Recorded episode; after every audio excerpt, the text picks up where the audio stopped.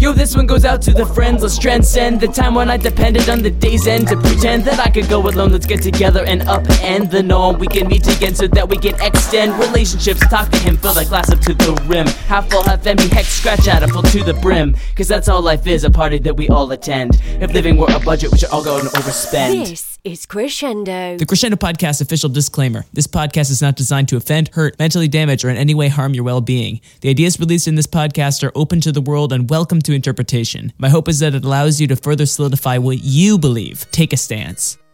I'm not a happy person. That's just me, and here's why.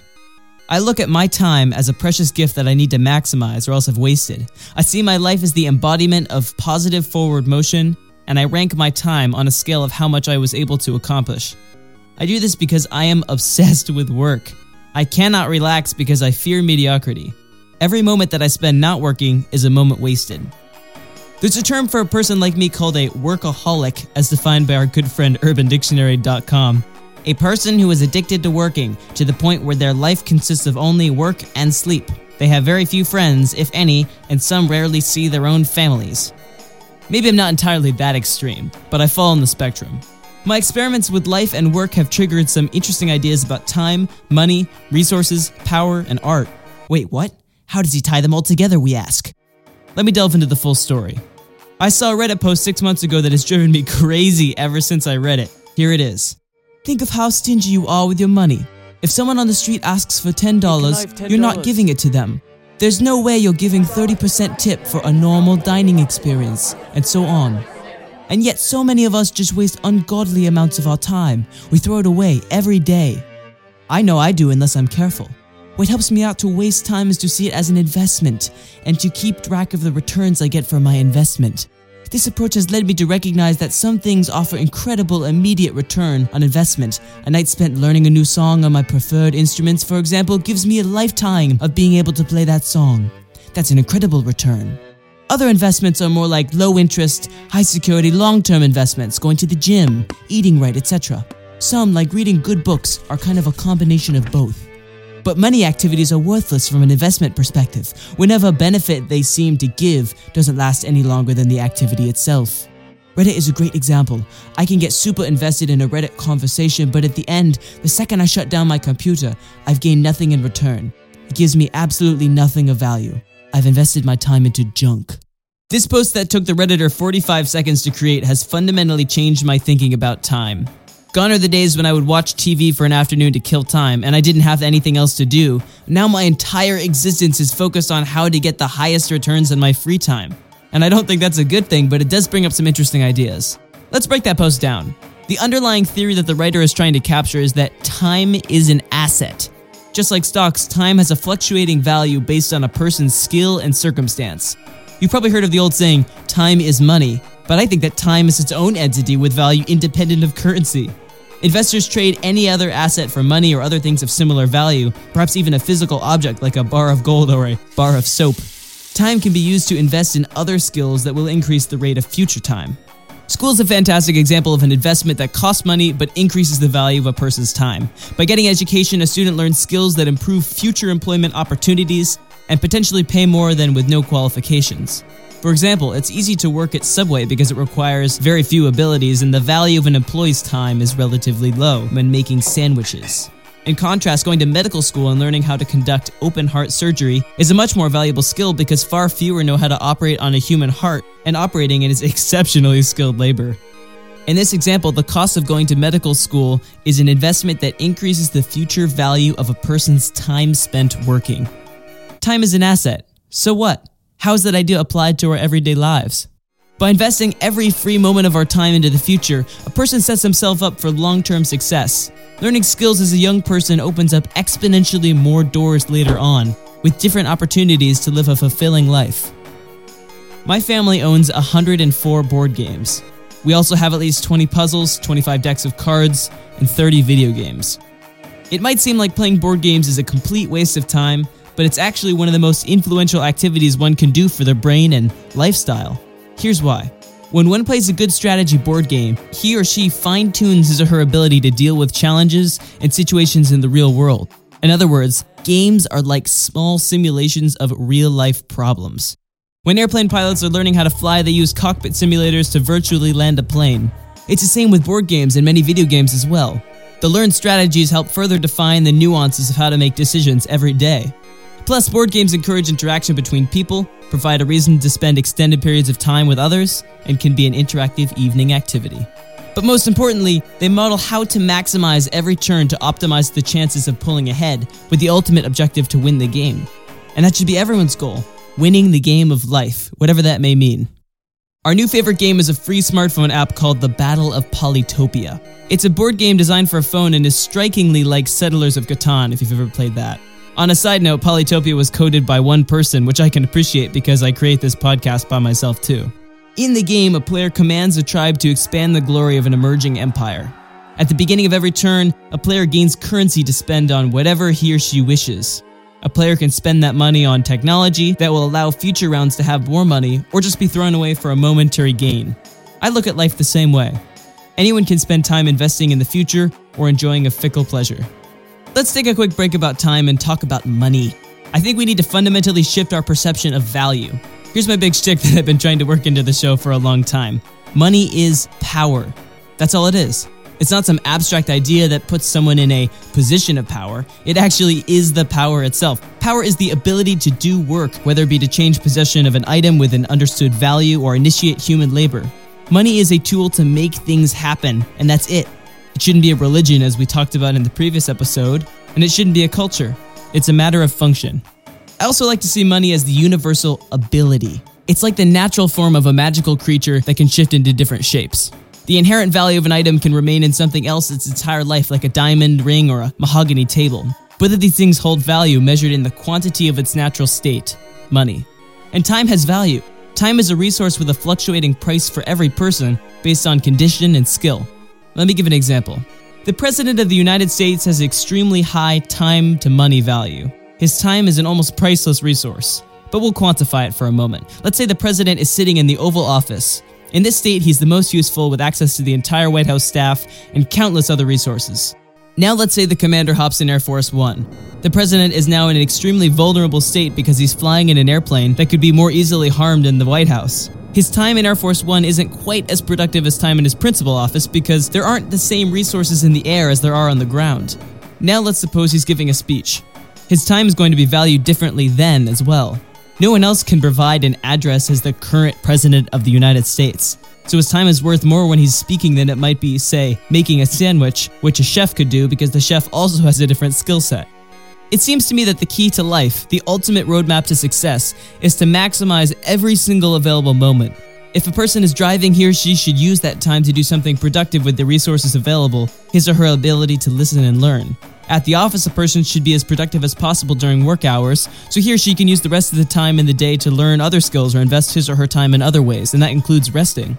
Finding this maximum efficiency lifestyle, it seems to me, is the key to getting the most done and being the most successful. But where does one draw the line? What's going to make one person the happiest? What is the purpose of life? Why should a person spend so much time working? Why do we work in the first place? This is where the real ethical, philosophical, and personal dilemmas come in. I opened the episode with a statement that I'm not a happy person because I invest too much of my time working, and I think that's true. But I hope that by using every moment that I have, the value of my time will exponentially increase and I'll become happier and happier. Think of this with a simple analogy. When a youngster, or anyone who's a youngster at heart, makes a snowball and sends it down a steep hill covered in snow, the snowball will start small at the top and grow larger as it begins to pick up snow. The amount of snow covering this ball accumulates faster and faster because the heavier the snowball gets, the more surface area it has to pick up snow. As the volume of attracted snow exponentially grows, eventually the once small snowball is an enormous boulder the size of a small house. I mean, if your hill is large enough, who knows? The snowball is like the increasing value of time. As one's ability to learn grows, he or she has more resources available, like perhaps money, people, or connections to get even more accomplished. The trick to this philosophy is to foster that steep hill to roll the snowball down. But what is the meaning of life? Everyone struggles with it, and maybe some have it figured out. But this whole proposed philosophy of maximizing work makes no sense because what's the point of working in the first place? I look at the meaning of life like this. Listen carefully. 1. There are good things in the world, which means that there must be some reason for staying alive. 2. Some of these beneficial things require work to be initiated. 3. Work is not usually fun, but it can be fun when mixed with a person that likes to do it. 4. The ultimate life goal should be to maximize the amount of those good things mentioned in point 1. 5. Because point 2 establishes that some good requires work, the art of living is characterized by balancing meaningful work with immediate good. Wait, what? Did he just say the art of living? You bet I did. That's how I see it. I think that the richness of life comes from balancing all activities to ensure that the future is promising while working to heighten appreciation for the current moment. The ancient Greeks were really into that idea. That was Aristotle's whole golden mean, not to be confused with the golden ratio, which is a geometric relationship, totally different. The golden mean is the balance between everything in excess and everything in deficiency. For example, too much sleep may lead one to be considered lazy, but too little sleep may not be healthy. The moral virtue then is finding the middle way between the two extremes. My man John Stuart Mill in the 19th century had another cool idea where he declared that everyone's goal should be to maximize universal human good, and people should judge something only on its usefulness, a philosophy called utilitarianism. So, where's the balance? Shouldn't there be a middle ground between enjoying life and using time as an investment? How does one weigh everything and decide what's best? I think living is an art. I think the skill falls in how well one can find that Aristotle middle way. In fact, life is probably the ultimate art form because it's the truest form of expression. The plainest way to express oneself is through the medium of the human body and mind. Forget the canvas or the musical instrument. The ultimate art is manipulation of the will through the body. Look at it this way. In all other arts, a person uses some tool to create a piece of work that expresses the emotions of the artist. For example, a painter uses a paintbrush to create colors and shapes that ultimately serve as the medium for the spread of ideas. In sculpture, the sculptor uses chisels and tools to create a piece made of stone. Life is the purest form of art because it funnels the will of a person directly into expression from a human body.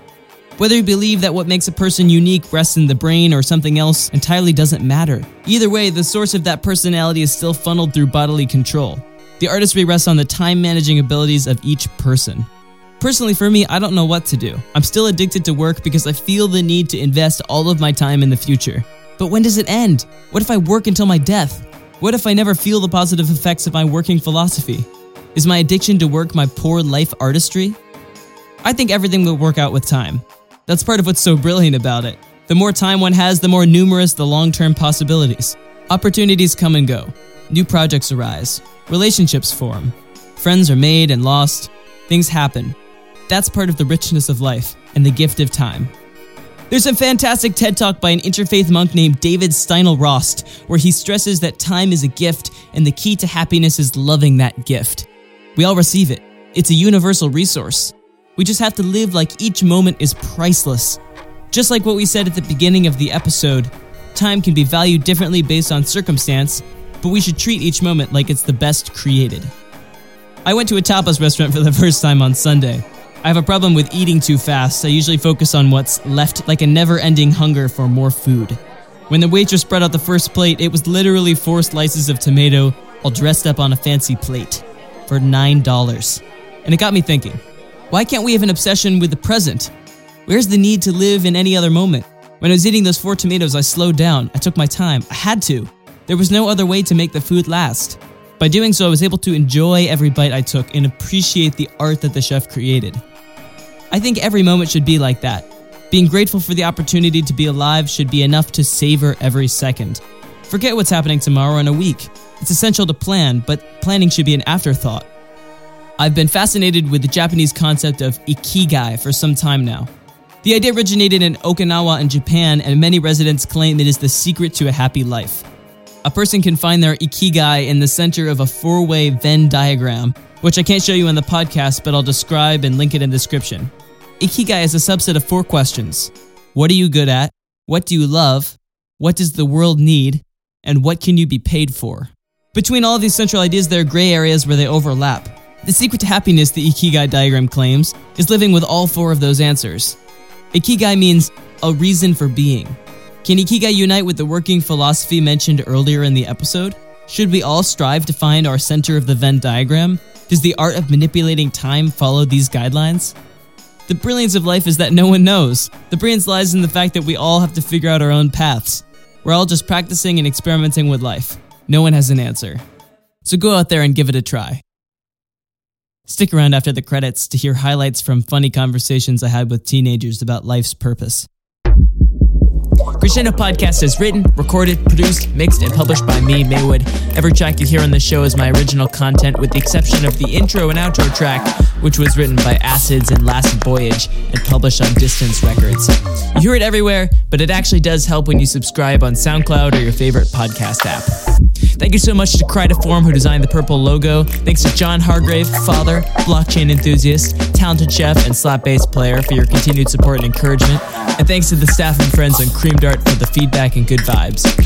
You just listened to half an hour of content that you hopefully enjoyed, and I'll keep the money talk short and sweet. My challenge for you today is this I don't believe that you will donate some Bitcoin. My challenge for you is to be the person that stands up for independent content creators. Prove me wrong and donate a few dollars of Bitcoin to the address that can be found in my bio on SoundCloud, iTunes, or wherever else. Just copy and paste the address into the send part of your app. Best of luck. Hey, what do you think is the purpose of life? the purpose of life to achieve your goals those you have to figure out for yourself What are your personal goals? to become the best bass player alive Perfect. Thank you.